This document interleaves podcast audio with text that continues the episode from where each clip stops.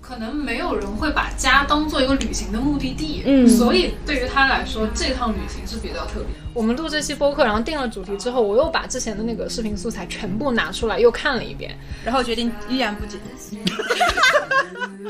有人在的地方总是最能催生创造力的。哦，大家都生活在城市里面，但是为什么他们创造的东西和我们创造的东西是那么的不同？我觉得这个也是有魅力。自然派的旅行会更容易让人感知渺小，城市派的旅行可能更容易让人感知平凡。旅行在我们所有人的生命意义里面，它是有延伸我们日常所谓很枯燥、很重复性的时间的长度，还有它的质量。嗯，我觉得抛开成本谈体验就是扯淡。是因为你这个是因为这个答案比较保险，他不他们不会继续深挖吗？我 Move the party to the moon, away up. You are 29, you are weightless. Move the party to the moon, away us. Oh, oh. Hello，大家好，我是珍珍，欢迎收听瓜噪电台。今年七月初的时候呢，基建燃油附加费的调价新闻突然轰炸了我们的社交平台，有很大程度上影响了我和我的朋友们想要计划或已经计划好的一些旅行。所以今天呢，我们想要就着这样一个契机，来一场关于旅行的讨论。本期节目我们也很荣幸邀请到了电台开播以来的第一位嘉宾朋友橙子，以及我们两位老朋友阿瓜和 a l n 那么我们先打个招呼吧，从新朋友开始。飞行嘉宾吗是，没错，你是 Hello，大家好，我是橙子。 Hello，我是呱呱。 Hello，我是 Alan。对。然后今天缺席的这一位呢，其实坐在这里旁听。没有缺席哦。 好，安妮姐也在场。其实有一个题外话，就是前两天我们突然发现那个基建燃油费又调回来了。啊，真的吗？对对对，它有它有下调一点点是，刚准备录，他就调回来了。不是不是，原来原来好像是来反正是回，八十一百八。对对对，原来是来回一，啊？是吗？嗯，原来是一来回好像我两去百杭五，是不是？州三百六，三百八。来回吗？还是对，单来程？回来回。我那天看的就是我回我的老家来回五百基建燃油费，比然后票还贵，对比票还贵。其实机票都没有这么贵的。比两年前去泰国的机票还 贵。是别说了，之前有一段时间都没有燃油费。哦，对对对，有一段时间是没有的，但是一去不复返，也不知道这个调价会不会再再有新的。那我们呃，从第一个问题开始了。最近一次可以称得上旅行的出行是什么时候？去了哪里？有谁想先聊聊？橙子开始吧。最近一次的话，应该是就是去年这个时候去那个大西北了，哦包括甘肃那一条。我我我说的是这种稍微大一点的旅行，就是不是那种三四天、两三天这种。因为这样，我们我们可能就是我，因为我跟橙子已经很熟了嘛，嗯，然后因为我可能跟你们介绍一下，橙子就是属于之前一直活在路上的人，就他他就是就是我认识他的时候是我第一份工作，然后第一份工作我离职了之后，有我离了之后一段时间吧，然后你就去澳洲了，对不对？大概你应该有离职半年之后吧。哦，对，我对对对，差不多。然后他就去澳洲打工，就是边打工边玩，然后 Working 很长 holiday 之类的。对对对，我挺好的。然后他，我我记得我印象最深，当时跟你还不熟的时候，我知道你当时去泰国做义工做了两个月的时候，我整个人震惊了。呃，一个月。一个月是吗？嗯但是那对我来说也蛮蛮震惊的了，就他是属于一直活在路上的，所以可能对他来说，旅行就是那种长线的，他对他来说才叫旅行。明白。对，就是去年，嗯如果是算大一点的旅行，应该就是去年这会儿去了那个西北，然后跟甘肃那一条线。嗯，然后呢，就等于其实我是第二次去西北了，上一次去可能都应该是五六年前的事情了。然后这一次，因为其实感觉这两年可能就是疫情之后，国内西北这边还算是挺红的一个网红西地北，是就是哪个？青海。哦哦，青海本来我们也想去，啊，对，然后当时有去那个好几个盐湖，因为那边盐湖拍照特海别盐湖漂是亮吗，强烈推荐 Allen 去拍照。 对，真的很漂亮，很出片。不是茶卡盐湖了，茶卡盐湖现在没人去。啊，是吗？哎，那你去的那个是哪里？嗯、去了那个啊，查尔汗盐湖，然后跟另外的几个盐湖那边都反正还挺漂亮的。嗯那边是什么地貌？那边还就是它主主要的一个一个就可以观光的一个点，其实就是各种各样的盐湖。然后那边还有那个雅丹地貌，有有一块地方是那哦个，就是走在路上，就车开在路上旁边就已经是有雅雅丹地貌的一个景观了，就不用说特地去景点这样子。你你那趟是去了多久？七八天，哦那但其实对于确我来说算是比较短的。对对对，明白。阿瓜呢？我我可能我应该是近期出去最多的人吧。是是，就是虽然今年疫情反复，但是我觉得我钻了不少空子。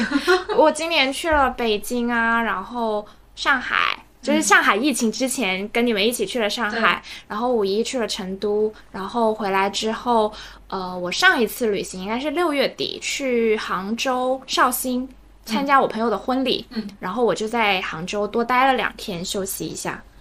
就是熟悉我的人就都知道，杭州是一个我经常念的城市。基本上我上大学之后吧，第一次去了杭州之后，过往的几年除了疫情，去年我每年都会去杭州，然后我每年去的地方都一样，就是什么西湖啊，嗯，灵隐寺啊，就是这类的地方，我会觉得说。嗯，虽然就是杭州不是像上海那么 fancy，但是它它又没有北京那种历史感。但是如果说国内里面我最喜欢的城市，或者说对我自己来说意义最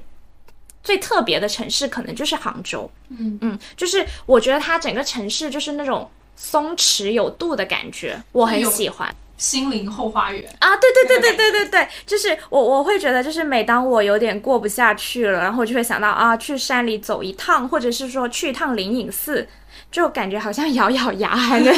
还 能嗯继续过去。对对对，就可能嗯，因为之前就是第一次去杭州的时候，就是冬天，然后就去了、呃住在灵隐寺附近，然后那时候就是刚好是很冷的时候，然后还山上是有一丢丢雪的。哦，几乎是没有的。但是你早上很早起来看，山上是有一点雾气，又有一点点雪，就是一点点不不能叫雪的东西霜吧？啊、蝴对蝶对霜对之类对的。然后就是那个感觉会给我觉得哇，好放松。然后当时是好像也是我换工作。之前还是我正正准备毕业，我有点忘记了。然后就那之后，我就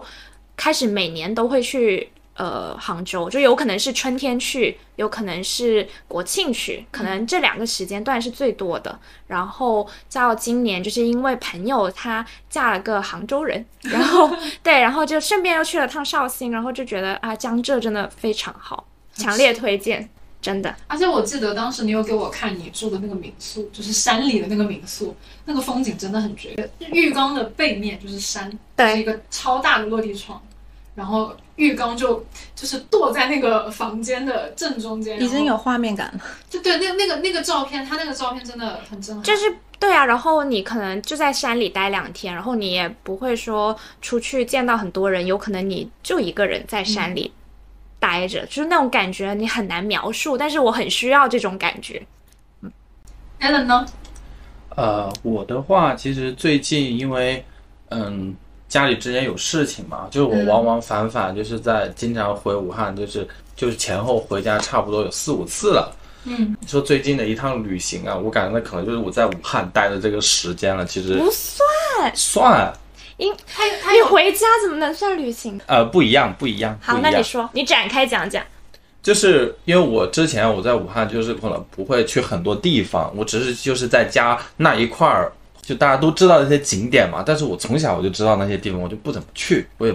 哎，不确感实兴我一个趣安徽人没有去过黄山，但是呢，我这上一次回家呢，因为我去看了就是那个那个人生大事嘛，那个里面有很多取景都在武汉取，我就是让我重就是对就是看了那个电影之后，让我重新认识了一下武汉嘛。殡葬店真的会开在超市旁边吗？啊会，哇， 为什么呢？就是那部电影就是穿插了嘛，你有看《人生大事》那部电没有影，就是大概说了一下，就是一个殡葬行业的一个一个小故事。嗯，然后它那个冲突点就是它那个殡殡葬做殡葬的那个那个门面的店面，就是卖花圈儿那些。对对对对对，旁边是一旁边是间一做间拍婚纱对拍的、婚纱的，然做后婚庆的，对，然后还还有就是夹杂在很人生多两个重要的时刻在一起，对白事红事，对， 就这我样。。我当时就觉得电影效果吧，应该不会真的 然后它他中间有一些地方，就是在武汉很多天桥嘛，就是在那个就朱一龙找那个小朋友的时嗯候哦嘛，然后就是在那个小东门那边拍的，因为我以前也是在那边学美术，就想哇，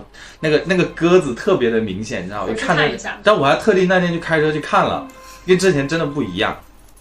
然后再就是呢，因为就是上次我回家很长一段时间，就很难得在家待了一个多月，然后呢，就跟朋友之间就就联系变多了一一。就变多了一些嘛，然后我们还去了，就是我们武大的那个，就是那个后面有是一条一个湖嘛，然后那里有个凌波门，然后每天、哦、那边很漂亮，对，非常非常的那边漂亮。然后我那那一段时间，有些时候就是下午啊，或者早上，或者有些时间没事的时候，我就喊他们就是出来玩，然后就各这里逛逛，那里逛逛，让我重新认识了一些武汉，就真的很不错。非常特别的旅行。对我感觉就是，所以对我来讲，就是说，嗯，关于家乡的一场旅行。对是对，就我以前真的没有在武汉很多，他们每次说去什么地方，哎，没意思，没意思，不想去，不然我就宁愿在家里休息，因为武汉真的太热了。可能没有人会把家当做一个旅行的目的地，嗯所以对于他来说，这趟旅行是比较特别的。但是我觉得，像你现在这个阶段再去重游你的家乡，跟你记忆中的家乡其实是完全不一样的。对，嗯会变化非常的大。因为之前整个的汉街跟什么光谷啊，包括就江夏这几个地方都变化非常的大，跟以前真的完全不一样。而且我感觉，因为武汉很大，然后所以其实其实我觉得，就算是你作为本地人，可能你在武汉长到那么大，你也没有看过武我汉的们全貌。我们就是如果是武昌区的，就在武昌区嘛，汉口就跟汉口 玩，就是还有还有汉阳那边的，我们就根本不跟他们玩。就武汉虽然说三三镇嘛，就是这三个地方，就是武昌是最大的，那我今天也算旅行啦，我来保安了。哎，可以这么说了。堵车开心嘛，特色， 保安特色。保安特色堵车。那珍珍呢？呃，我的话其实，呃，我对于旅行的定义可能跟橙子差不多，就对于我来说，一定要是长线旅行，然后或者是就是比较远的，不是我常去的地方的，不是很容易能去到的地方，对我来说可能才叫旅行。所以，我就是去年的云南， 因为因为去年云南那一趟，对于我们来，就就对于我们三个来讲，我觉得这个我已经值回味得值得一期播客再展开对讲我讲。我已经回味了一整年了。我们录这期播客，然后定了主题之后，我又把之前的那个视频素材全部拿出来又看了一遍，然后决定依然不减。会剪会剪， 就是会会会会被那些。我很庆幸，就是虽然我没有剪，但是我有拍，就是你会被你拍下来的这些东西拉回到你旅行的那个时候，加上今年很多客观因素嘛，我会觉得去年的那趟旅行它的价值上了一个等级，就是对于我来讲，因为会非常的有意义。对对对，今年可能如果再想去的话，我们要再克服一些困难啊什么的，对才对能再对再成型了。我觉得这个就对于我来讲意义会非常重大因。为对啊，因为你想想，一不可再。啊你想想，我们前段时间就是说在讨论后面说今年去哪里嘛，但是对对对前前后后一直没有讨论定下来，跟跟去年说一下就定下来就完全不一去，样。，而且去年你想，去年从我们决定要去云南到我们定好所有的行程，买完机票，我记得我们是在一个工作日的中午直接买完了机票是的，我第一个打钱的，非常快，二十分钟，二十分钟不到，就午休时间吧，二十分钟，我买完了机票，谁是订完了发起酒人酒店店，对他。酷，执行力超强。就是呃，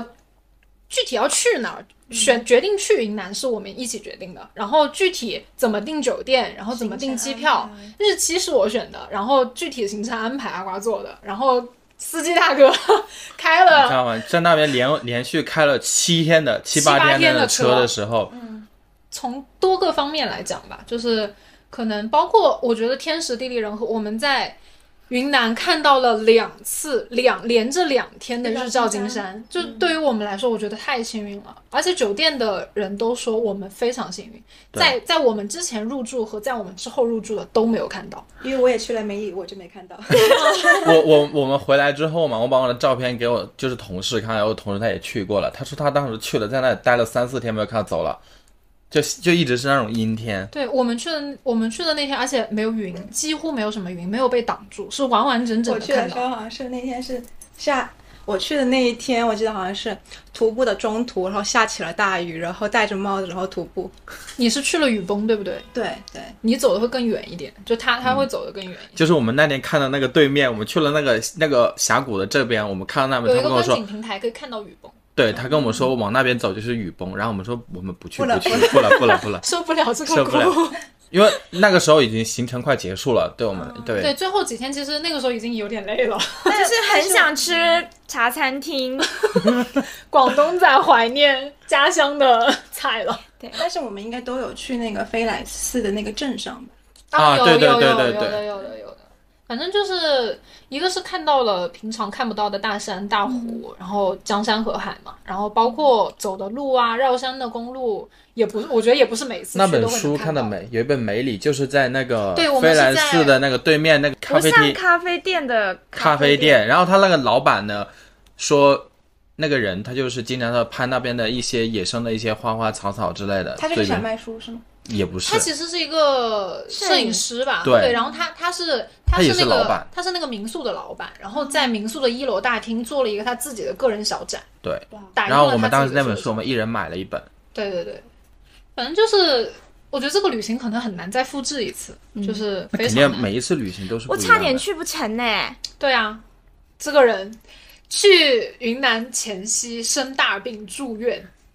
然后我妈都不让我非常去。惨。对，因为因为我们当时想的是云南，毕竟还还是有一点点对海拔还是有一点高的，然后我就很害怕他不适应。全程就是非常担心我，结结果果我 根本就毫无压力。对，不像某些人真的，哦，我腿崴了，只有他腿崴了，在那里。我腿有点崴。谁去云南穿那种鞋啊？ 无语。对，嗯，反正就是一次很宝贵的经历，而且这个是我可能工作了之后吧，工作了之后唯一一次和朋友之间的长途旅行，就是超过两个人的，就很难得，很难以复制。所以我也对我来也讲，我也是，我也是。对对对对，你们都没有朋友哦、那还不是因为你占据了我心里大部分的位置吗？行行行，让我们 I found a telegram where we burned our hopes and secrets. 好，那么我们第二个问题，你是城市派还是自然派？我反正是自然派， 还有谁跟我一样？我也自然派，绝对的自然派。啊，我们当中有一个异类。 那这一题你们先回答。 OK，为为什么是自然派？我先说，我先说，嗯，第一个呢，就是因为武汉它是真的一个很嘈杂的城市，我一直在城市长大，所以我其实就，所以就很喜欢那种就比较安静一点的地方。然后自己呢，嗯，从读书啊，还有到最后参现在的工作，都是比较偏文艺向的，所以我个人可能会更喜欢一些在，嗯，就是什么什么海边呐、或者山里啊，就是这种可能会追更追求自然一点，嗯然后。怎么说呢，就有点像是与山海之间追求内心的那一份平静的这种东西。就所以我是说更自然派一点了。所以我以前我们什么去玩，从来他们说去什么城市，就你们几个以前经常约我去城市，我从来都是就对，之前叫你去城市，从来没有去过，对然后反而唯一一次就是去云南叫叫什对么？就是一般去这种什么远一点的地方、偏远一点的地方，或者那种山里或者海边，我都会很积极。因为我我我在武汉只能看到江，我看不到海，所以我来广东也是因为有在海有边。海边。哎对，这个我跟你一样，因对为我就很喜欢待在海因为边。武汉跟安徽其实都是一样，是临着长江的嘛，就是长以长江为划分的，所以其实江江河湖我们都看过了，对，但是海跟山我们其实是不太常见的。对，就是我觉得对于我来讲，为什么我是自然派？我想看我平常看不见的东西，或者是难得看见的东西，所以我我才会觉得它称得上是旅行。就是就是也不是说城市不好啊，就是城市有城市的旅行方式，我们可能能看到不同城市的人文，但是我更想去看自然。我也是，而且我觉得人文可能不同的时期去看，它会有不同的变化，或者有不同的体会。但是自然，如果就像我们今天刚拿那个图册看的一样，就有可能，如果我现在不去，未来它就消失了，它就没有了，对，就可能会看不到，因为时间是有限的，或者它存在的时间可能它的未知数比较大吧，所以我才会更想要去自然旅行。就是我还有一个原因，是因为，嗯，就是我小时候嘛，我爸妈他们会经常就是带我去各种什么各种地方去爬山，你知道吧？嗯然后我在我呃读大学之前，就是中国，就是中国就内陆这边的很多山，其实家里都已经带我去爬过了，什么庐山、黄山，然后武夷山。现在我想再去爬山，就是想去这些地方就难很难。非常难。对，小时候去爬山，我觉得是父母其实是知道，小时候可以带你去见识自然的时间非常有限，就是你学业还没有很重，你又有固定的寒暑假有假期，而且在你的就是就是你的，我觉得是在价小朋友的价值观还没有形成固定值之前，带你去见识自然是一件很重要的事情，就可以体会到更多的东西，可以感知到更多吧。我觉得可能对小朋友来说也很重要。其实我跟 Allen 完全相反诶，因为像他是说他从小就有去爬过很多山，去过可能去过各种地方，但是我是完全相反，就是可能英子认识我之后，是我可能已经去过一些地方，但其实我在十八岁之前我没有出过湖南省，但是十八岁之后就可能就疯狂的旅行，就是报复性旅游。也不是报复性，他就是可能就是跟随着内心的某种指引嘛。然后像你刚刚问我，就是说要选一个理由，为什么是城市还是自然？就我想了一下，我觉得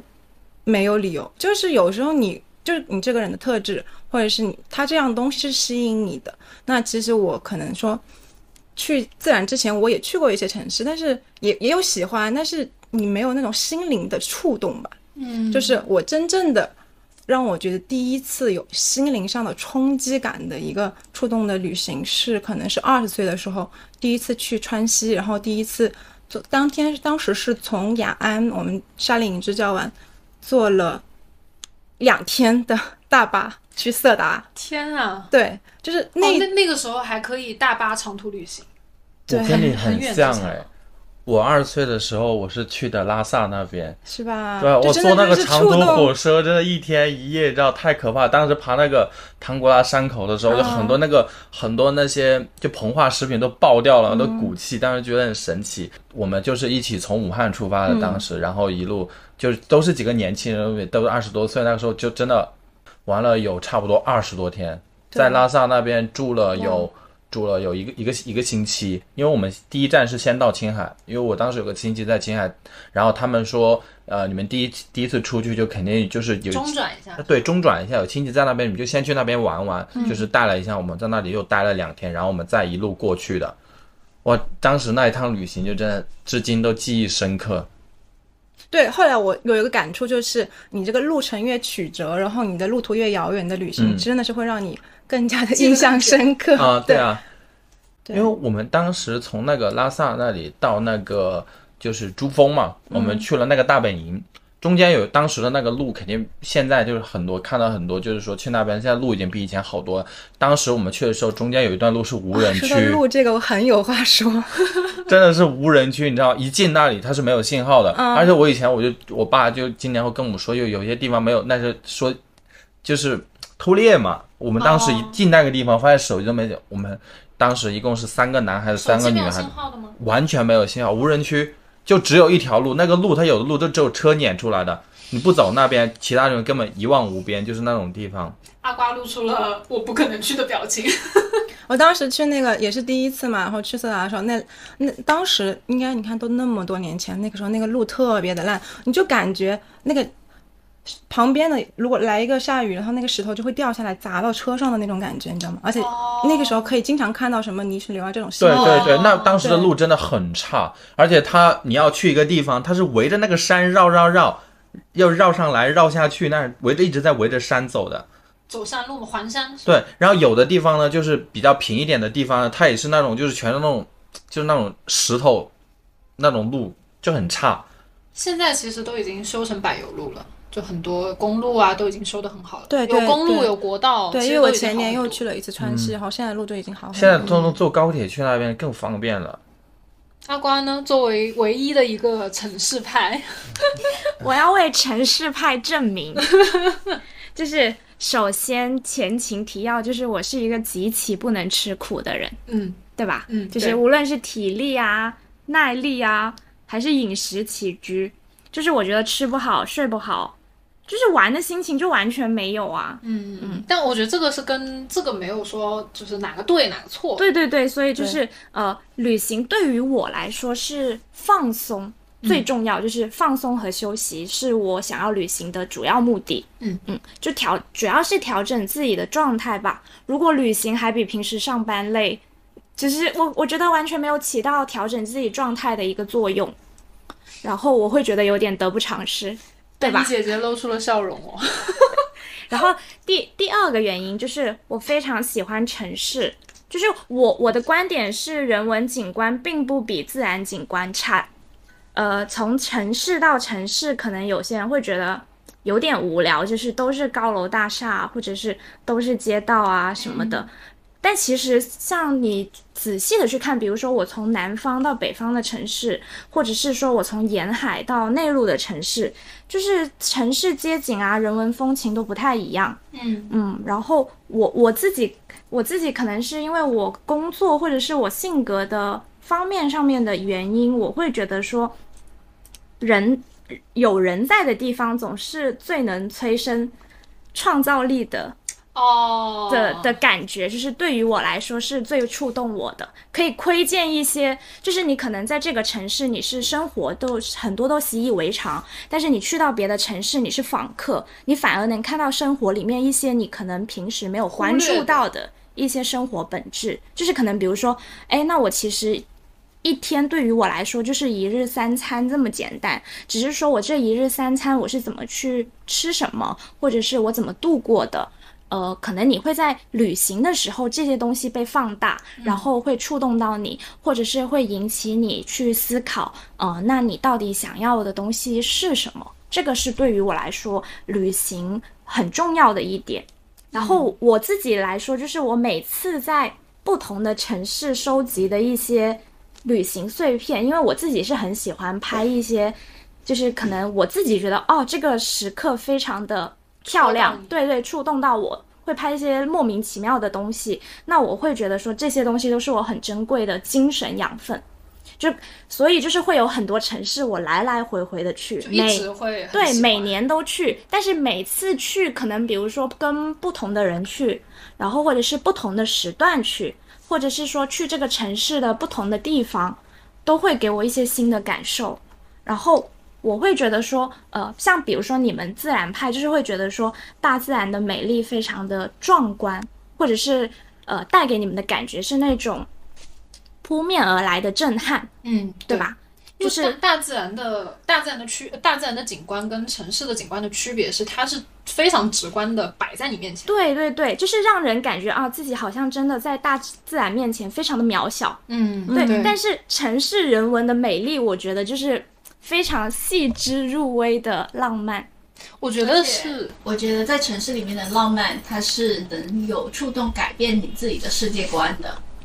对，就是嗯会让我从短暂的从我自己的生活的那种残酷现实中抽离出来，但是呢，又不至于像大自然那么遥远。我可以，哦我我可以明白非了常直观的感受到生活带给我的这些细碎的美好。就是我觉得可能对于你来说，就是城市派的旅行会让你觉得你用镜子在看你自己以往的生活。对对对，或者是说，可能我目前这一段时间的生活状态不是特别的好，好像很多事情啊，或者是很呃工作啊，或者是一些琐事，去揉碎了我的整个生活。然后我抽离出来之后，我在别的城市再去看，呃，我当下的生活是怎么样子的，我我会发现一些呃可能非常触动我的一些美好的细节，或者是我甚至觉得他在用一种就有点像是呃上帝视角去告诉我说这些浪漫是怎么温柔的发发生生的嗯的。对对对，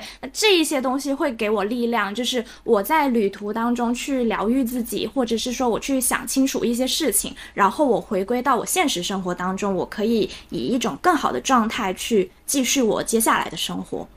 所以这个就是我我喜欢城市的一个原因。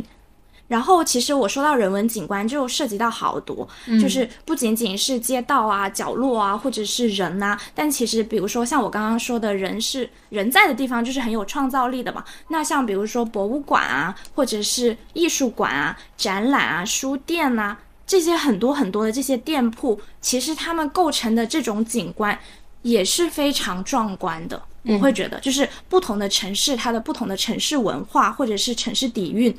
给我的感觉就会非常的持久，就是不是那种一下子扔到我面前，然后我觉得哇好漂亮，然后、但是它是一种呃你回去之后你时常想起还是会觉得很感动的东西。我觉得可能这个跟感知力也有关系，就是我们可能需要的感知力的程度是不一样的。对，比如说，你像我就是需要一个强感知，强感知的话，就是你直接把一片美景扔给我，我就会被治愈 到了。但是如果说你，比如说你把我放到一个城市，其实对于我来说，你说你很喜欢杭州嘛？对于我，我其实也很喜欢杭州，但是。呃，杭州的城市旅行跟自然景观的旅行，对于我来说的意义跟目的是不一样的。对对，所以我觉得大家对于感知力的不同，会造就我们更喜欢哪一种旅行。对啊，就像我之前不是一直都很抗拒这种吃苦的旅行吗？ 但是，但是我去年其实也是，就是因为你们一直说云南很漂亮啊，或者是嗯，肯定不吃苦，给你安排不吃苦的行 程，然后我就跟着去了嘛。然后我确实确实去年那一趟旅行，我也是很难忘的，就是我真真实实的第一次这么直观的去面对大自然，就是这种跟我在灵隐寺山里的那种感觉还可不能太又不一一样样。对对对，所以我开始就是会有一点理解自然派的一些嗯想法，我也会觉得说，哇哦，就是这种感觉跟城市景观给我带来的一些震撼又是完全不一样的。嗯嗯，确实。但是我还是喜欢城市，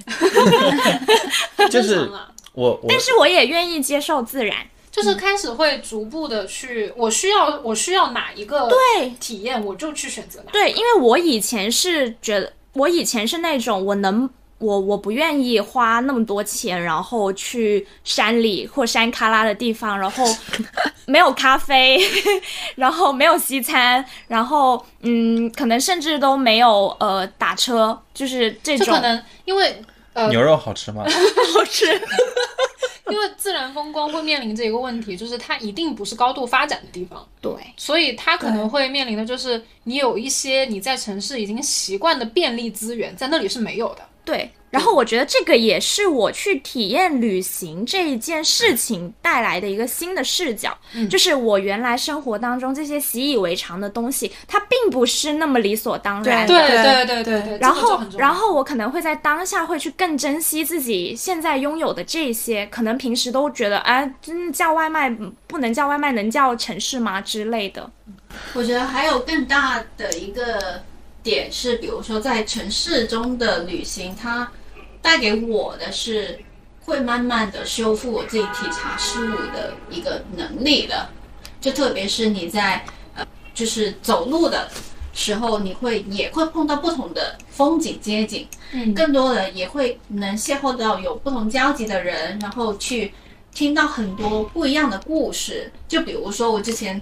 我很喜欢去上海，然后也会跟你们固定的去其中的一家咖啡，然后在那种很狭小的一个空间里面，其实你会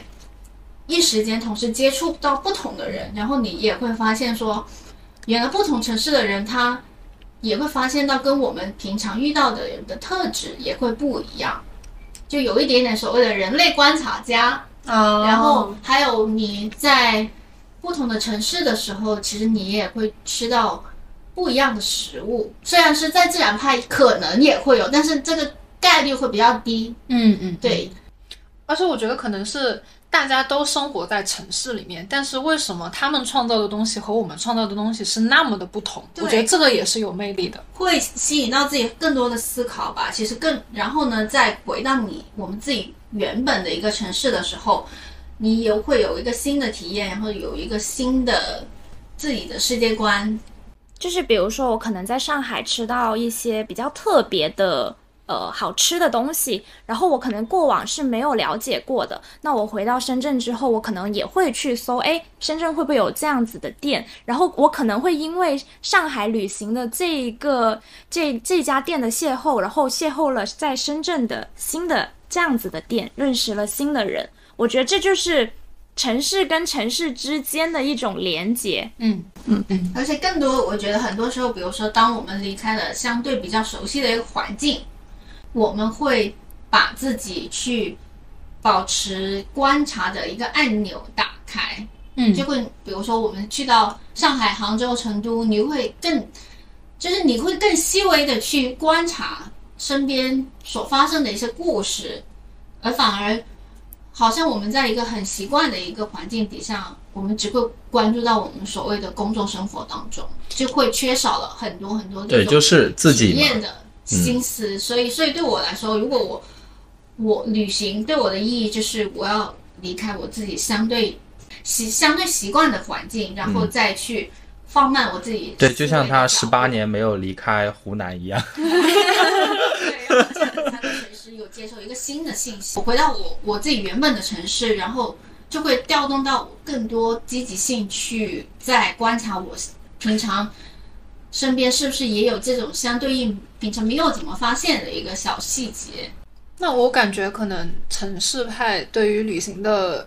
就是定义可能是旅行是你们感知力的放大器。嗯，这个的话可能对你的生活啊、你的工作啊会有更多的积极意义。对对对，其实我一直都说旅行是我的一个充电器。对，其实对这个充电器不只说调整我自身的身体状态，或者是。精神状态更多是调整我的工作状态，嗯因为可能就是因为我工作的关系，我可能需要长时间的、持续的把同一件东西换不同的形式讲，或者是去挖掘这件事情的不同的面，或者是去放大、去缩小，或者是细化怎么样？那这就意味着我需要有很强很强的感受力，对那这种感受力，我觉得在城市旅行来说，它可以被放大的更加明显。我会因为一个很喜欢的展览去这个城市旅行，就这么一个原因，非常简单。但是这个展览对于我的收获，不是说我看到了这些很漂亮的展品。更多的是我看到了这个展品背后，我想到了一些什么东西，呃，我收获了一些什么灵感，这些灵感可能我当时用不上，但是我记下来了，或者是我有一些感受，我后期在工作或者是在呃我需要灵感的时候，我去翻我自己的这个灵感库，这些东西就是一个很宝贵、很宝贵的资源。嗯，二位讲的太好了，我也爱上城市 了。就是可能平时的生活会把我们磨得有点麻木，有点钝。比如说你在喝咖啡，然后这杯咖啡的香气或者是一些烟雾，然后或者是阳光洒下来的这种感觉，你平时是不会关注到的。但是我你会，哦，你是摄影师嘛？我 也会，但是，比如说在你很忙的时候，比如说你每天早上打开电脑，然后你喝咖啡的那个瞬间，你根本不会去留意你这杯咖啡的温度，甚至是你这杯咖啡的口感，你只是纯粹的喝，然后你投入工作，就是有很多细节，这些细节在旅行当中被放大之后，也有可能是因为你当时心情很好，或者是那一家店的氛围很好，或者是周边有一对很可爱的呃夫妇，然后带着一个小孩，就是这些很很日常的镜头，它会被放大，然后被你记住，然后被你记住之后，它可能之后会创造一些新的不同的细节。其实自然，其实如果说按呃，我以自然派的角色去诠释这个意义的话，其实自然也是有这个功能的。嗯，只是说，呃，我们对于美好的感知是需要用直观的美景来给我直观的视觉冲击，或者说就是我更希望体验，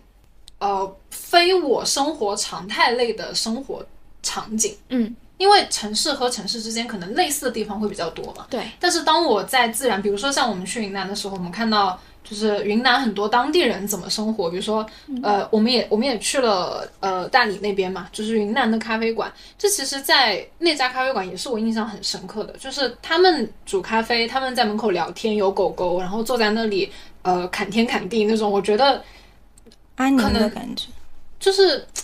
会不一样。嗯我觉得是因为他们转，他们可能转头就是山，我身后就是海，这个感觉和在城市喝咖啡的感觉又是不一样的。对，就是我觉得，其实他们刚刚说了很多，其实都是关于对在城市对生活的感知。其实我觉得他们的很多话，如果你说像以我们自然派来看，放在自然里，其实也是合适对的，对对对，只是说对他们这些在城市的感知，我们必须要在自然里面才对会对对才对会才会拥对有，才因会为其实拥对有我来说，就像在城市，其实很多时候我觉得是比较麻木的，嗯嗯，但那我其实真的只有是说我看到一朵花盛开的样子，然后一片树叶摇拽的样子，或者是一一只鸟安静的划过天空，我的心就是有当当下就是有一个非常非常不一样的触动，那那个触动我是可以记五年或者是十年，甚至是对更久的对时间，我这个的话，所以我我我们为什么讨论自然派还是城市派，并不是说要大家分个高下，对只对是说对从不同的角度我们去看我们选择目的地的原因。或者是说，呃，通过不同的视角对去对去看旅行这件事情。对，但是就像刚刚你们说，城市原来对你们是有这么多感知，其实我觉得也是从另一个角度打开了我的一个认知。对，下一次我们去城市别的城市玩，可能我就会带着不一样的目的去， 就是带着不一样的心情感受一下。就而且我觉得说，就是之前我看那个《加缪手记》，他有一句话可以总结我们刚刚所有的东西。他说，旅行就好比一门最庞大也是最沉重的学问，让我们得以踏上归途。嗯，然后我们在呃，无论是城市派还是自然派，我们在旅行的途中，其实可以有很多的收获，然后也可以可能也会解答到我们以往的很多的疑问，然后也得以很多学习。我感觉总结下来的话，可能自然派的旅行会更容易让人感知渺小，城市派的旅行可能更容易让人感知平凡。我觉得这个是两者最大的区别吧，可能也是两者最大的特色。我还有一个疑问，就是因为很多时候我之前看书说，人类的基因它是有游牧民族的灵魂的，所以说人的记忆力记忆里面会有不舒服跟舒服的旅行，然后很多时候。因为不舒服，所以给我们的深刻，所以才会记住。那站在自然派来说，它其实更多的时候是不舒服的几率比较多，所以才会你们记住的更深刻吗？不会，不是不是啊不是，我不完太全舒不服是的旅行就是在城市发生啊的。 我也是。展开讲讲，就是你知道吗？就是我们，我当时就是我去西藏，就那个时候就真的就交通各种条件都很差的时候，就我们去那边就流行的一句话就是“身体下地狱，眼睛上对对天对，堂我”。当时我当时也是在西藏西藏的时候，我还发一条朋友圈，就是就是一模一样的文案。就是那边真的景色真的太美了，那真的不是无法言语形容，你知道吗？那种感觉。对就是你们后来你也去过，我也带你们开车带你们上过一次山，你们也知道，就真的你在那真的很渺小，看下去你知道吗？就是那种几千几千海拔的山，看到下面那个溪流的时候，什么都都会显得很小。对，就是我看群山，我会可能即使爬那座山特别的累，然后爬的时候也会觉得我为什么要来爬这座山，但是。当我爬完之后去想它，我我是真的由内而外的，我会觉得是真的是开心的、美好的。嗯，对，那会不会说，其实站在这个角度来说，其实这种不舒服是激发了你自己跟自己平常呃庸俗的一个生活不一样的潜能，所以让你们觉得比较上瘾。对于激发这种潜能的当时那个比较快乐的时刻，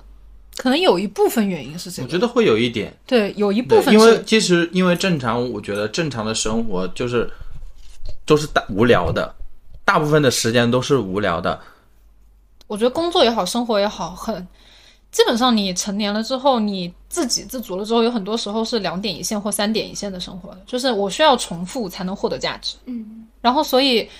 如你因为你在自然里面的不确定因素会比你在城市里面的要更高，比如说我可能下我可能开着环山。突然，我翻过这座山之后，我突然可以见到一个我这辈子都不会再见到的美景，或者说我不会再再度遇到的当地的，比如说居民也好啊，就像你去那个呃牧民家去住啊，这种经历是不可复制的，它的不可复制性会给我们兴奋感。但我觉得有时候，其实你去翻越一座山到我倒不是说完全是因为它那个地方的风景有多美，就是我内心想要翻越 它。对对对对对，征服欲， 征服欲，对对对，no no no no，我不我不愿意对山说征服这个词，嗯就是可能我真的是想想慢慢爬完它吧。我觉得是体验啊它。对对，去你体的验你，每个地方的体验真的都不一样。对，嗯就是你还记得我们当时走的那条路，然后路过那个剑湖，不是，这是第一波，就是从那个剑湖看到那个雪山的时候，他们就一路在那个车上就跟疯了一样，他们就是我们好想哇，对我我们要俩看路，你知道吗？我们俩我也想看雪山，我也想把车停下来看，他们就一直哇哇哇，我就是他只能他只能眼睛直直的看着眼前的环山公不能路啊嗯停车，吗？那会儿就高速上那边高速不能停。我我我觉得我们当时最触动我跟阿瓜的是，我们是开在公路上，但是我们不知道哪一个时刻雪山就会突然从公路出现在你的前面眼前出现在我的眼前，对，这个是而很且那边的奇妙月亮很近，就这这个真的哎，那你们有是看到银河吗？晚上的时候，嗯没有有看天到有看到星空，就是星星是特别亮的。我们第一天到达香格里拉的时候，那嗯天晚上，银河银河没有看银到，河倒是没有就是但是后来一天晚上，就是晚上天气不太好，但是白天都很 OK，白天都很好一路一滴雨都没下过。我们那一趟，运气真的很好但。那滴雨没没有见到。哦，突然又想到一个词，就是其实自然派是会有很多意料之外的美好，对对对就对是它对，不是你庸常生活中的一些东嗯西。是也的会有很多，哦也会有啊。 也会有很多意料之外的翻 车。我们我们之前在那个那个湖叫什么来着？我们开车从那个水面上，纳不帕是海，纳帕海啊纳帕海是在它丽江吗？那个呃不是纳帕海在已经到香格里拉香格里拉了，嗯就纳帕海那边是它呃夏季还是冬季？呃，一个时节是草原，一个时节是呃，应该算那个像湖吧，湖泊。嗯然后我们是趟那趟水过去，那个真的差点车差点焊在那个呃就，洗车是吧？它不不是仅仅是洗车了，就是其实它的水很深，然后你要把会陷进去对它的路其实对是我已车经如在果水停底了，下就要了就要去找人帮我们车推出拖出拖去拖出来。对，就是那个时候贼刺激，当时相机打湿了，人打湿了，相机飞了，手机飞了，他们在那就里是我们开过那条路的时候，其实并不知道水有那么深，哦我们还很兴奋，很兴奋，就是就走完了之 后走后完怕，你知就是道吗？开开始后怕，就如果车停了，那真的是所以其实总结来说，旅行在我们所有人的生命意义里面，它是有延伸我们日常所谓很枯燥、很重复性的时间的长度，还有它的质量。嗯，你到达不同新的一个游戏的规则，然后让你有了一种番外篇的感觉。 嗯，对，是人生的番外篇。 through our conversation where I is that one last call from you. We smoke here the Congress plays a sad. What's going to happen? 好，那么我们下一个问题，聊一点个现实对，的聊点现实的。大家选择目的地的三个决定性因素可以排序哈，我可以先说，我可以先说我要先说，啊，那我还你想说，你怎么回 事啊？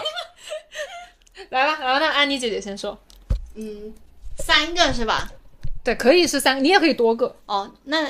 第一个就是我那个目的地有没有想见的人？哎呦，原来你说的是他呀！第第二个就是看自己口袋有没有钱。 OK，第三个就是，呃，其实也没有，就是这前面两个。 OK，你最重要的其实就是这两个。对，哦，还有第三个就是，哦，我想到第三个就是那一趟值不值得我自己一个人去？哦，好，橙子呢？我其实没有什么太说特地去挑选目的地吧，反正我就是跟随内心的声音啊，就是很简单。我可能看到一张照片好看，然后想去，或是那形容那个目的地有一句文案，比如说雨崩，就是不去天堂就去雨崩，我可能就会因为一句文案去，不会是去考虑什么很其他复杂的因素，就因为我想去，然后所以我就那去。其实你想去就是最重要的决定性，对，没也没有别的其他原因了。对，就是可我觉得我想去的诱因可能是因为一张照片或是一句文案这样子，嗯因为我是觉得我是可以今天想去，然后明天就出发的那种。你真的 这很是这是自最然牛派，逼的。不是？我觉得我我他是认自然派里面的行动派不。是？我觉得这是因为我认识他以来，我就一直觉得你是一个彻头彻尾的浪漫主义者，就是从旅行这件事情上来看。我不是吗？城你市不浪是漫啊？主义你者。考虑钱呢？也是。可能太浪漫了，所以显得有一点不入世是跟钱挂钩的但是我东觉西得一点都不浪漫。就是也不是说跟钱挂钩就不浪漫，我觉得是能把钱放在往就原因往后排，就排序排在后面的人，甚至比如不说不，我也会考虑钱的，所以其实我以前都是穷游，就是就是八妹不可能接受这种山山旮旯的旅行。但是但是你你这这对于你来说不是问题，就不重要。对它不重要，就你是对可以克服的。对，然后你想去才是最重要的，所以我才觉我当时认识你的时候，我就觉得这是一个彻头彻尾的浪漫主义者，就是我觉得太难得了。那你呢？我自己嘛，你浪漫吗？我算浪英漫吧，英子一点都不浪漫，别说了。我我是我我是有一个明确的排序的，我是首先就是我的钱够不够，就是 如果我的钱足够，我又想去，我才会计划这趟旅行。排在第二的就是因为我是自然派的旅行嘛，就是风景好不好看，或者这个地方有没有我想看的东西。呃，山也好啊，城市也好啊，人文也好啊，只要是有我想看的，我就会去。然后最后才是便捷程度，就是交通。我甚至是可以接受，就是很辛苦的路途的，比如说我可以坐绿皮去去，然后或者是我可以形成一个长途的跋涉都 OK，但是只要那地那个地方我想去，我的钱也足够，那我就会去。呃，我的话，我第一个可能是考虑的怎么说呢，会是远离城市。嗯啊就是就是我的目的地一定要离我的生活非常 远。是，所以我以前有什么时候去什么地方，我都会跑得非常远。嗯，对。然后呢，第二个的话就是那边有什么好吃的东西，我就吸引我。要不说你要减肥呢？一百八十斤就是这么来的吧？牛肉好不好吃 吧？不对啊，他平常跟我们吃好像也不太挑剔啊。那就是我本来就不挑剔啊，他他就是想要尝遍嘛，就是嗯好吃的他都要吃。海王。不好吃的东西我是真的不吃，好吧？那第三个呢？第三个，他我觉得他是，嗯、我一个人是我什也么嘛？啊，是什么我觉得是因为人，啊？就是是比如说和谁去？对，比如说我会比较喜欢跟小伙伴他们去一个地方玩，嗯就我不太喜欢是那种一个人出行的那种。但是呢，如果说嗯、会我是会，比如说路上啊，就会遇到那种同行的人，我会会跟他们一起。我们当时呢，其实去的时候其实只有三个人，然后路上捡一个，再捡一个，再捡，后面捡到六个，一路就玩。减一个一起。对，就慢慢拼拼凑凑，因为有的人形尤其成是的，在嗯非城市的地方，很容易对对对，哦，就是有的可能你到我们还有我们到了一个地点，我们当时到了贵州嘛，然后在贵州，哎，有有的要去这边，有的要去这边，然后就分了。然后我们到了一个新的地方，又会一些新的人，我们又组在一起。当时呢，那个时候读大学的时候也没什么钱，就是会。也是住民宿嘛，遇到各种形形色色的，也是来玩的人，就、嗯就大家会去一个什么地方，原把会把既定的行程会稍稍做一些改变，所以说决定性因素的时候，我也会是说是因为人，但也不能因为人。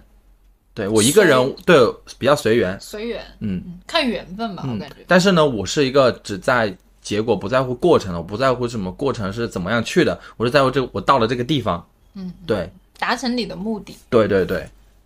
我我没有办法排序，哎，就是我我可能会比较可以不 care- 排序啊对就对对。并列也 OK。首先就是喜欢的事物的集合，就是我不能因为一个东西去，我不会因为一个东西去。嗯可能比如说这个城市近期有我很想要看的展览，然后它又恰好又有一些我喜欢的咖啡店、我喜欢的独立书店什么的，因为这些东西都是连带的嘛，所以我我可能会看上去我好像是为了这个展览去的，但但是其如果在实杭州，你一定会去。就是就是，反正就是事物集合吧，嗯。然后第二个就是契机，对，比如说刚刚好这个地方举行了这个展览，这段时间我又有点小钱， 哦，不就是契机嘛？ 对对对对然后或者是说，比如说我最近状态不是特别好，嗯然后我的，比如说我在上海的朋友。呃，说上海怎么样怎么样怎么样，然后我就觉得啊，我那我想去上海，我就去了。虽然这个城市我去过很多遍，就是这个是一个契机，就是然后或者是说我最近很想要一个人旅行，然后我刚好就有一个目的地很适合我一个人去，我就去了，或者是我跟朋友哎聊想去哪里，然后一拍即合，就我觉得这就是一个很玄的契机，缘分。啊，缘分啊对对对。好，第三个，我觉得这个应该是作为现实主义者我最最最最根本的东西就是钱。 我觉得抛开成本谈体验就是扯 淡， 是不是？是是是，确就实。是我觉得就是量力而行吧，就是这个东西它本身是一个好的体验或者是一个快乐的东西，我不能因为追求这种快乐，然后去失丢失掉我很原本的一些东西，比如说我去借贷去旅行，或者是我去翘班去旅行，或者嗯对是这我些是原则性的问对题。对对，或者我身体很差，我还想要去旅行，我可能不会因为这些东西去做，不不仅是钱上面的原因啊，反正一个原则就是不会因为去旅行把自己搞得很惨。嗯嗯，这个就是我的。那你会就比如说，你最近很想去上海看一个展览，然后你对这个城市的好感也还挺 OK 的，嗯，那你去了，然后可能去了好几天，然后住了好的酒店，那其实这段时间你经济也还 OK，但不算很宽裕，那回来回来一算账发现花了一大笔钱，你会觉得心痛吗？呃，会，但是就是只会更更想努力的赚钱，就是会会会会觉得会心痛、啊，会告诉自己要再多接一份对工，对，悟了，悟了，悟了，不是就是就是就是我是什么让我说如不此、出来，像是恶性循环。是什么让我如此努力呢？就是为了要去旅行。我觉得为什么我工作这么努力，或者是说，呃，我想要去创造更多的东西，其实都是为了去更远的地方体验更多的东西。嗯就旅行这件事情对于我来说，就是重要等级，对对对，就是我赚钱就是为了旅行，嗯不是为了买房，也不是为了买 车，也不是为了结婚。 rumors You're warm like cold nights after whirlwind in wintertime mm Things I could never tell you I tell it to I take that true Decided to move the party to 好，那么我们来到最后一个问题这个问题我来念吧。啊，可以啊，如果明天就可以出发，抛开一切的客观因素，你最想和谁去哪里？提醒一下啊，客抛开客观因素，客观因素和谁？和谁？和去哪儿？嗯，这三个关哇，键词，三个问题呢，好，就是你先来，三个关键词。好期待大家的答案哦！ 真的，我就这这整期播客我最想聊的就是这个话题。最想这个谁是我的父母，就是我最想带着我的父母一起去一趟我最喜欢的一个国家是冰岛，就是这个是我想了很久很久，但是有很多因素的限制，比如说钱呐、比如说疫情啊，比如说就是距离啊，以及我父母的身体状况、他们的假期时间是否合适，这些一切一切很多客观因素限制了这个这个旅行。然后包括比如说我们需要工作，他们也需要工作，家里还有父母，有老人需要照顾，就是有很多事情让这件事情一直变得很遥远。因为冰岛很远，冰岛对于我们就是对于离离中国的这个地图上的距离是非常远的。但我为什么想要去冰岛呢？我想推销一下这个城市， 哦不，这个国家。就是你们知道冰岛没有发生过战争吗？就是冰岛是，其实人类经历了两次世界大战嘛，就一战跟二战嘛，然后加上我觉得呃疫情啊一些很就是全人类的一些课题，就是我觉得冰岛离这些事情非常远，而且你知道冰岛人有多浪漫吗？他们相信精灵，诶，就是他们所比如说他们修路，冰岛人知道这个典故吗？ 我是哦，这个这个我为什么知道这件事情，是因为那个《奇遇人生》其中一集，嗯，然后他们就是去到了冰岛，然后他们在冰岛联系了一个当地的艺术家，然后在艺呃艺术家载着他们一起去，就是去寻目找的精灵吗？不是不是，载着他们去目的地的路上，跟他们说这条路如果政府要修啊或者什么的，他们会想要征求当地精灵的意见，就是大概是这个意思啊。具体的台词我不太记得了，就是在他们的内心，他们是相信这个岛国是有精灵的。我觉得这个 好浪漫哦，就是这个不是，我觉得不是一个成年人啊，或者是一个现代法治对对对社会，对对对，我觉得有点柏拉图，然后甚至有点就是文艺时期的那种思想。我觉得这个好像离现代社会很远，但是他们居然真的相信。然后第二个就是它的风景是真的很漂亮，而且为什么我我我想要一呃，就是战争这个因素，为什么我会拿出来说？是因为就是因为冰岛是在欧洲嘛，它一一是它是人口密度最小的一个国家，然后第二个就是它是北大西洋公约组织成员当中唯一一个没有常备军的国家，他们只有海岸警备队，就就是是他们没有军队是吗？对，就是呃，对，就是没有那种不不会像有什么陆军、海军这种，他们只有海岸警备队，就是他们，我觉得是骨子里就是反战的，就是他们骨子里就是只想和平、只想生活的这么一个一个国家，就是这个以这个为基础，所以我会很向往去冰岛看一看。其次就是它的自然景观，它又有冰川，又有火山，就是《冰与火之歌》都看过嘛，对吧？我就觉得它很神奇，然后它的，而且它的自然景观就是，我觉得不可复制。然后，而且它它还有一个就是它它有很多就是它除了自然景观，它也有人文，它有一个很有名的那个音乐堂，就是。而且它又有蓝湖，然后又有有音有一个有一个很有名的是哈帕音乐厅，就是它的那个建筑也是获得过建筑大奖的，就是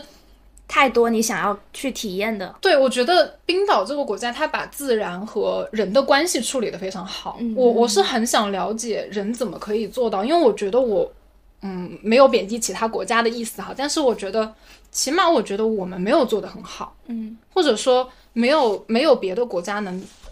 就是做的这么理想化，我觉得嗯有有很多事情在冰岛看来，就是冰岛做到了，但我们看来会觉得非常理想化，比如相信相信精灵这种事情。你知不知道微信就是微信用户最多的地区的国对，就家是哪里冰？岛啊，对，我就是冰岛啊，对我选地区就是冰岛，你看， 有一段时间，就是大家想去冰岛，成为了一件非常流行的一件事对情。对，好像有那么一年确实是这嗯对，样。但是就是我觉得可能呃，一是它可能在某一个节点变成了大家流行去说的一个词汇，但是可能很它少有人确实就是那么的理想化，或者对对让对对人对向往。对对对对对但。是真的去过的人很少。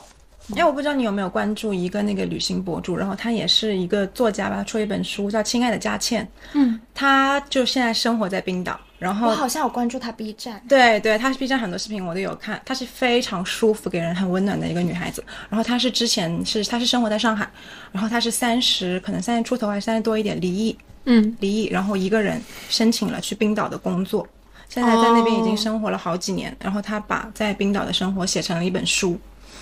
我会去看的。对，而且你可以在她的视频里你可以看到很多你想要看的那些景观。对，嗯就是很神奇，就是你会觉得，哦哦，原来还能这样。而且对就他，是我我会感觉他现在的生活已经不仅是一个游客，因为他真的是在那边工作，嗯啊，然后就是他已经，而且他有一个栏目叫做就是跟很多冰岛的当地人去给他们剪纪录片这样子，嗯所以我是觉得他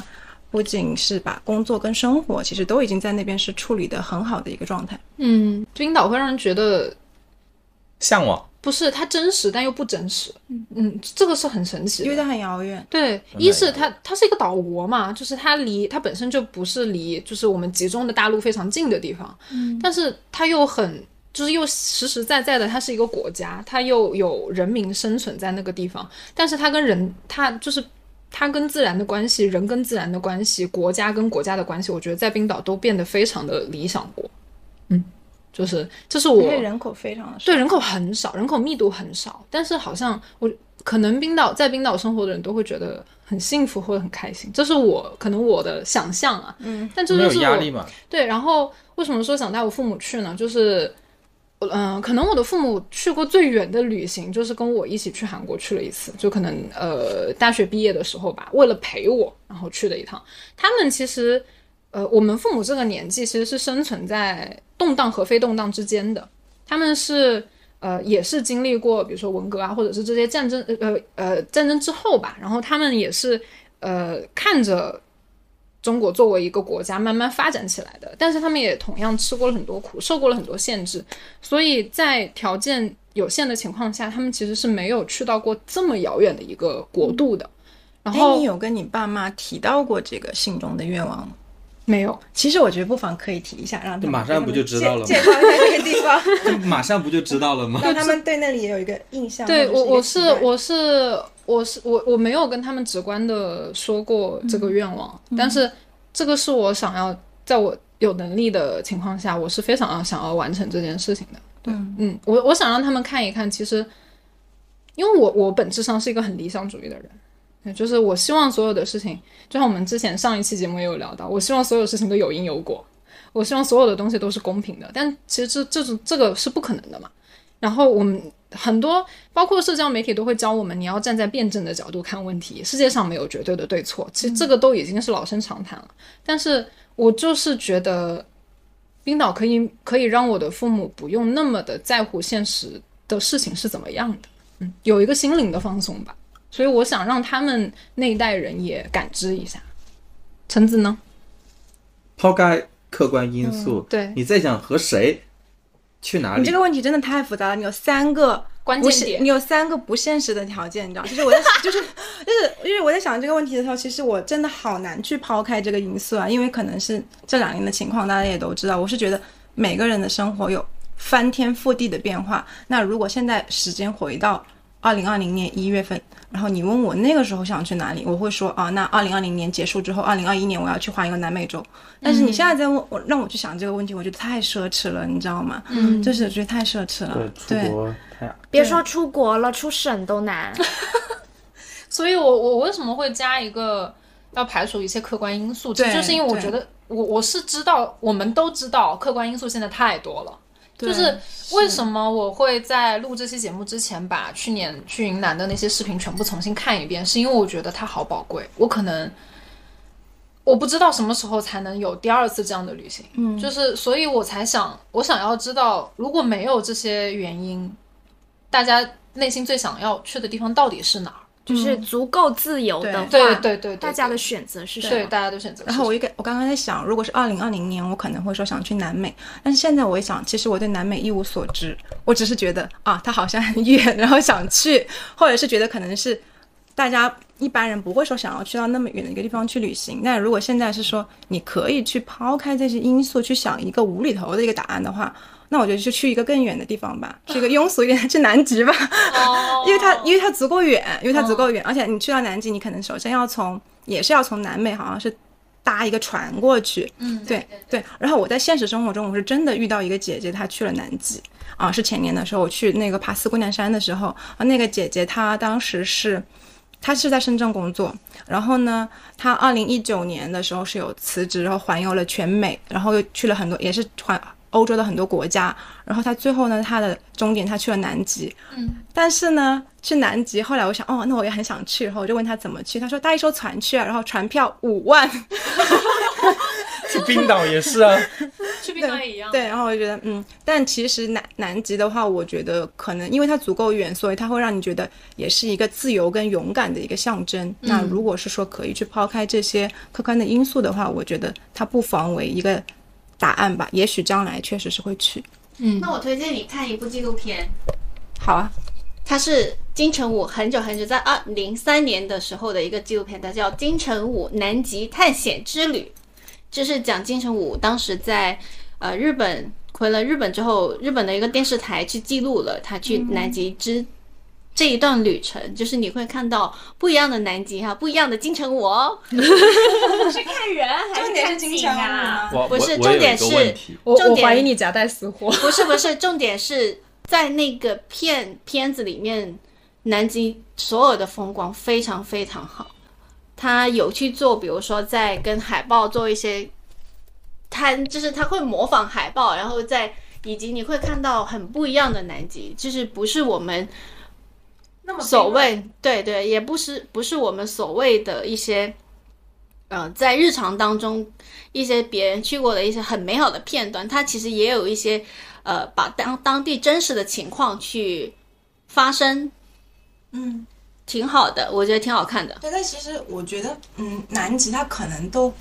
对大家来说已经不仅仅是风景了，因为其实我之前也断断续续的看过一些就是关于南极的，就是这个地方是怎么被发现的一些片段性的东西啊，但是可能我现在还是不够足够了解。就其实可能在之前这个地方是没有被人发现的，那之前是有那些探险队，然后这样过去，然后有些探险队在过去的途中它是没有到达南极，但是在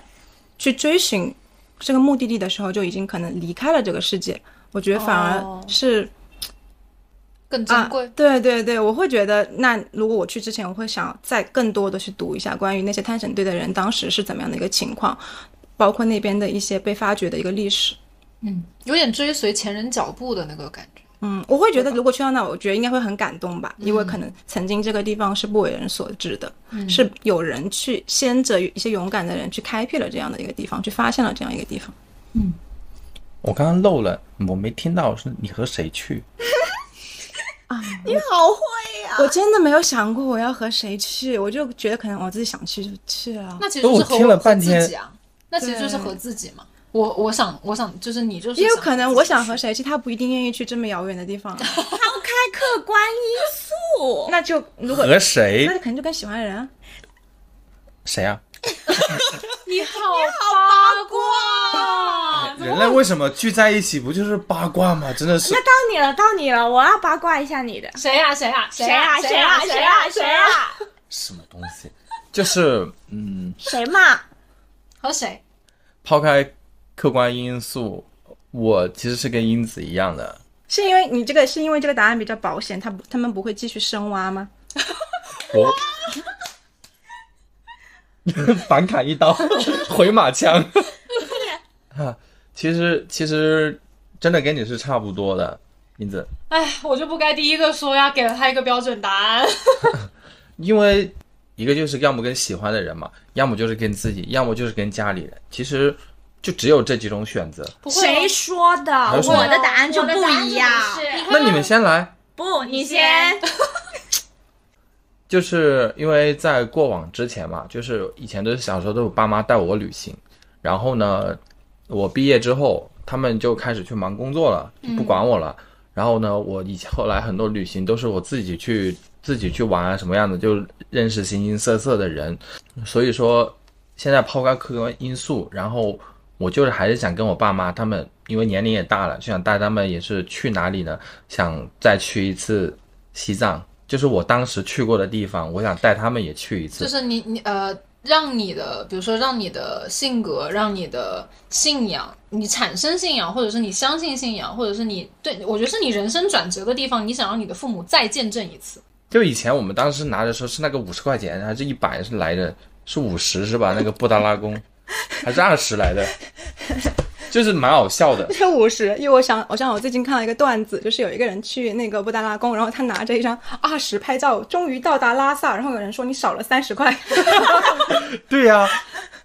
就现在虽然就是真的就是纸币占的真的真的少了，知道吧？但当时哦确实真的确我们实你知道吗？当时我捅的还是现金，你知道吗？我们几个人都捅的现金。那你呢？其实我的答案很明显哎，我的答案就是抛开所有客观因素，我就想我自己去旅行。去哪儿呢？去哪？其实，嗯、日本也好，或者纽约，或者呢，就是我、啊我其实心中哎天呐，我心目中有好多个目的地。选一个，只能选一个。他们答案好，他们的问题好严苛。对，昨天就是我我我排了好久的序，就是去因为选这个目的地。因为如果我如果因为本身它已经没有客观因素限制了，如果我的问题再不严苛的话，这个它就会没有答案。对，会很广泛。对只能一个。对，只能一个，一定要选一个地方，对，是，只能选一个。是的。那就纽约吧。 OK，哎呀，然后为什么我会选择一个人？其实你们都知道，像之前我们经常几个人出行，我很多时候我都会最后选择我我自己一个人走哎开，哦我跟你我们跟分我开。我我我上一次对安妮产生生气的那个情绪是，她说跟我们一起旅行，觉得人太多了，我们他妈就四个人，然后你跟我说人太多 了，我确实就是嗯对，就是我后来我就是我知道她是需要这种 我非旅行的，对对对对对上次我对们去对。广州，我们四个人本来一起去的，然后就是中间有一段时间是走路嘛，大概走了一公里的路，就走。我现在是四个人走，走着走着就他一个人在走，你会觉得他们好吵吗？其实不是很吵，而是我觉得跟朋友去旅行有跟朋友的开心，就是比如说我们会有很多呃不同的话题，然后趣事可能有一些比较美好的瞬间可以一起分享。但对我来说，旅行很多时候我自己是想要我自己去需要独处深入的去感知我自己内心的声音的，所以说当我跟其他朋友在一起的时候，我我没有办法去比较专注去感知我自己自己想要去感受的一些声音，以及是这种在想象之外的环境里面去改变自己的世界观。就算有时候没有改变，它也能至少让我们自己人生的这本书多了几张你跟别人不一样的彩页。嗯，OK，所以，所以你们说，其实我很多时候为什么我会拒就绝是我们。也不是拒绝你们，就比如说我们一起去上海，但是我其中的几天我需要我自己去走开一下。还是拒绝我们？就是你你需要独处的程度，其实会比我觉得比我们都要多。对，就是我是一个很需要我我需要跟人待在一起，就是我把人类是群居动物这个自然规律诠释但的其非实常我明也确不。冲突吧，因为是不冲突啦，只因是为比说如说我我城市派，其实我也是需要跟人待在一起，只是我们说跟人待在一起的方式不一样。嗯，大家需要的等就是等级不一 样。就是我需要嗯我跟也我也人，都可以，我需要跟人有就保我持可以一定独的处，距我也离跟大家都待在一起，我也 OK。我也是，我也是我。可能会比较像安妮，就是我也一定是要有自己，就是去感独立知的空那间一段时间。嗯不被打扰。啊，好了，现在有请就是城市派的代言人，来，城市派代言 人城市派的代言人当然要去城市嘛，和谁呢？不是，就是你们的答案都好，就是确确实实诠释了这个问题，就是好没有限制。嗯，但是我我昨天其实就是知道要录这个播客，然后拿到这个问题，我其实想了好久好久。然后我是一个非常相信第一直觉，就是我做决定，虽然我本人很理性，但是我一般做决定都是遵循我第一感觉，就是我觉得这个东西它出现了，然后我就会选这个答案。然后我的答案非常的 normal 哎、很正常啊。就是就是，比如说你们是跟家人去啊，或者是跟自己去啊，跟喜欢的人去，我是跟朋友去。然后、哦对，就是就是我我这里想就是就是借此机会分享一个我我很喜欢的一句话，是汪国真写的，他就写呃，我喜欢出发，只为到达的地方都属于昨天。就是这句话，你细细的去思考下来，你会觉得有很多解释。就是你无论是即将到来的旅行，或者是未知的旅行，或者是过去的旅旅行，你都是经历嘛。你经历完之后，它就会变成过去。然后我们其实，特别是这两年，就是因为疫情这个原因，其实我们很多时候都是在靠着回忆过日子。是，就确是实就是正正是因为这样子，然后我会更加的去，就是觉得说，嗯，世界上漂亮的地方，或者是说美好的地方，就是有无数个，嗯每个人可能都目的地啊，或者是喜欢的地方都不太一样。但是我自己是那种我喜欢的东西会一直喜欢，或者是说我就是一个喜欢走回头路的人。 就是就是从我自己的旅行风格上面来看，就是我总是去一些我去过的城市居多，然后去了又去，就感觉哎，那每年问你的旅行计划或者是你的年度总结都是杭州、上海、 杭州、上海。 对对对，所以我我我，所以这个答案就是我最想和上一次带我去英国的好朋友再去一次英国。哦哦，这个这这个其实是有两个原因啊，一个是这个原本是我们的一个计划，嗯，就是我是一九年年底去的英国，嗯，然后我那个时候就说好，因为那时候是冬天，去过了一个很美好的圣诞，然后我们就说那就明年的夏天去英国过暑假，然后游欧洲，嗯嗯嗯，然后回来之后没多久就疫没有情了了然后就再也没有了。阳光梦碎，对，就是就是就是这个东西成为了我一个近几年来说一个很大很大的遗憾。嗯，我当时觉得如果我知道后面世界会变成这样的话，我就干脆辞职，在英国待他个签证期满再说。我记得当时因为因为我当时第一就是英国是我从小到大一直非常非常向往的一个地方，嗯就是包括英国文学啊、英伦摇滚啊，然后呃各种各种，然后像美术馆啊、博物馆啊、艺术家，就是这个国家集合了所有我喜欢的东西，嗯嗯，然后然后你，然后我当时去的时候，其实主要是参加我朋友的毕业典礼嘛，对对对，我记得就是借此契机，然后去过了一个非常浪漫的圣诞和年假。然后当时我的想法是，我以后还会有很多机会来的，所以我要慢慢的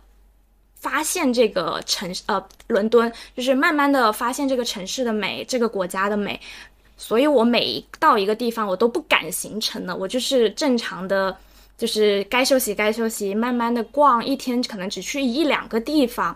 然后就过了一个很松散的假期，嗯，然后回来之后就就疫情了嘛，然后就是会很遗憾，就是那个时候你去到那个地方，你向往了很久的地方，然后你过得很快乐，这个地方给你的感觉也非常的美好，然后你会觉得你还有很多的机会去探索、去体验，然后到现在就是一切都不可控，就你别说出国，就是连出趟省，你可能都要瞻前顾后，对，就就我不知道接下来到底还要多久，我才能重新真正的说是，呃，可以说，比如说现在可能也比之前有钱啦，然后可以存钱去旅游了，然后我却不能去我真的很想去的地方。那这种时候，就这种日子，到底什么时候能结束？你知道我写这期播客的嗯大纲的时候，其实很因为这个主题其实是我们很久很久之前，在我们刚刚有想要要做播客的这个想法的时候，这个这个这个话题这个议题就已经出现在我的脑海当中。然后当时我就写了一句话，就是我们已经很久很久都没有听到过的新闻是某某某景区创什么游客接待人数新高，就这个新闻已经很久没有出现过了。嗯，好像疫情以来听到这听到这样的新闻，会让我们觉得，就以前我会觉得这个新闻好烦啊，哪里都去不了，哪里都是人，哎，我怎么去哪儿都这么多人，为什么大家都要出来什么的？但是我现在会非常期待听到这样的新闻，我会觉得好像我听到这个新闻的话，是不是世界就恢复正常？就是它变成了我我们，我觉得就有点像我们以往会觉得这样的事情非常稀松平常。就假期嘛，那肯定出去玩啊。但是这个事情已经变得有点奢侈。艰难和奢侈了。对，所以就是会让我更加的珍惜假期吧，就是对对对就是来之不易，或者是说呃想要做什么就要尽快的去做，因为你真的不知道明天会变成什么样子。嗯，而且我我我觉得近两年甚至近两三年都变得好魔幻，就是是的，他刚刚在说那个英国的故事的时候，我是真的，我会，我觉得内心我会觉得有一点难过，你知道吗？嗯就是就是一个可能很容易实现的就是嗯，的一个旅行，你然满后心期待的，以为很快会再见，但是却不知道下一次见面是很遥远的未来。对，就我觉得大家那个时候就是疫情，就是疫情到来之前给我们的感觉，我们都还没有那么直观。对对，对就是过了，就是比如说过了一年，再到今年都还没有恢复，然后你才会觉得说，啊，这个事情好像真实的发生了两年，然后我们竟然就这样子戴口罩戴了两年，已经两年半了，对，感觉已经是吧即将第三年了嘛，就是。嗯，它变成了，就是我们好像变成了历史当中的一个很节点。就是如果我们的，就是我们往大了说，比如说人类发展历程，或者是人类的文化进程当中，我们突然变成了见证某一个节点的人。我们原来以，就是我原来以为我们这一代人是不会经历这样的时刻的。我我们都以为我们是处在一个绝对和平的年代的。或者是我们不会经历任何的风波，就就是是觉得以前大家的一个整体的情绪，它是会更偏向更乐观的。对对对然后，但是而且包括我们人类的一个心态啊，你会更多的东西，你是很想很多东西，你想要去拥有，嗯就想要有野心。但是现在我会觉得说，你失去跟拥有其实都是一种侥幸。嗯，对，是的，是的，没有人会知道明天会怎么样，或者我觉得这个这句话在近两年被提出的非常多，我们也看到的非常多，而且我觉得可能对我觉得特别是有很多近近期有很多，因为现在又是就业的高峰嘛，然后近期有很多新闻就是大学生就业的一些新闻，就是会让我们觉得天哪，这一届大学生到底是经历了怎么样的大学四年？因为大学四年对于一个人的人生的进程来说探索对也是很重要的四年，但是你想想，他们从刚大一，然后刚刚步入一个我们把大学叫做小型社会嘛，刚刚步入一个这样重要的环境当中的时候，世界变了，我觉得好魔幻哦，嗯就这不是一个我们会预料到的东西。所以就是，就算人挤人，也还是去人挤人吧。对， 就是我以前的我是坚决不同意在公公共假期的时候去著名景点的，但是就这不宰客吗？对啊，就是我觉得我就是明摆着的一只羊，就是会被去宰的。然后， 但是现在我觉得去能见被宰也不错。对去见一见人也挺好的。所以我们下一次旅行，对，我们下一次旅行就尽量十一国庆节 出去一下，因为我已经很久没有出去玩了。我们点个题啊，就是旅行对于每一个人，对于全人类，我觉得都很重要。对，OK，那我们今天的录制就愉快的结束，然后感谢橙子同学的到来，也许下一谢次谢大家。对，也许我们还会有下一次。我觉得这个话题很有意思，可以再聊 一期。开开启一个辩论是吧？可以深入共同探探讨对，可以对深入探就是下一次大家都出国之后再聊一期，是吧？哎，可以啊， 或者我们可以约定，比如说我们呃都经历了今年新的一一次旅程之后，我们可以回来再聊聊感想。对，我觉得这也是说不一定会个有新的变化。对，说不定我们大家会有新的想法， 比如说我们新的观发点起一，个挑战，城市派的去体验自然派，对，我们交换一下，对，然后自然派的体验城市派。对哦，Allen 的表情是拒绝的。 我拒绝。 OK OK， OK，那今天就到这里结束喽，我们下期节目再见啦，拜拜 Nobody cares, nobody says for you. Nobody cares, nobody says for you. You, everyone's here for you. 感谢收听本期节目。如果你喜欢我们的节目，可以在小宇宙 APP 搜索“瓜噪电台”进行订阅，及时获取最新的节目信息。那我们下期节目再见啦！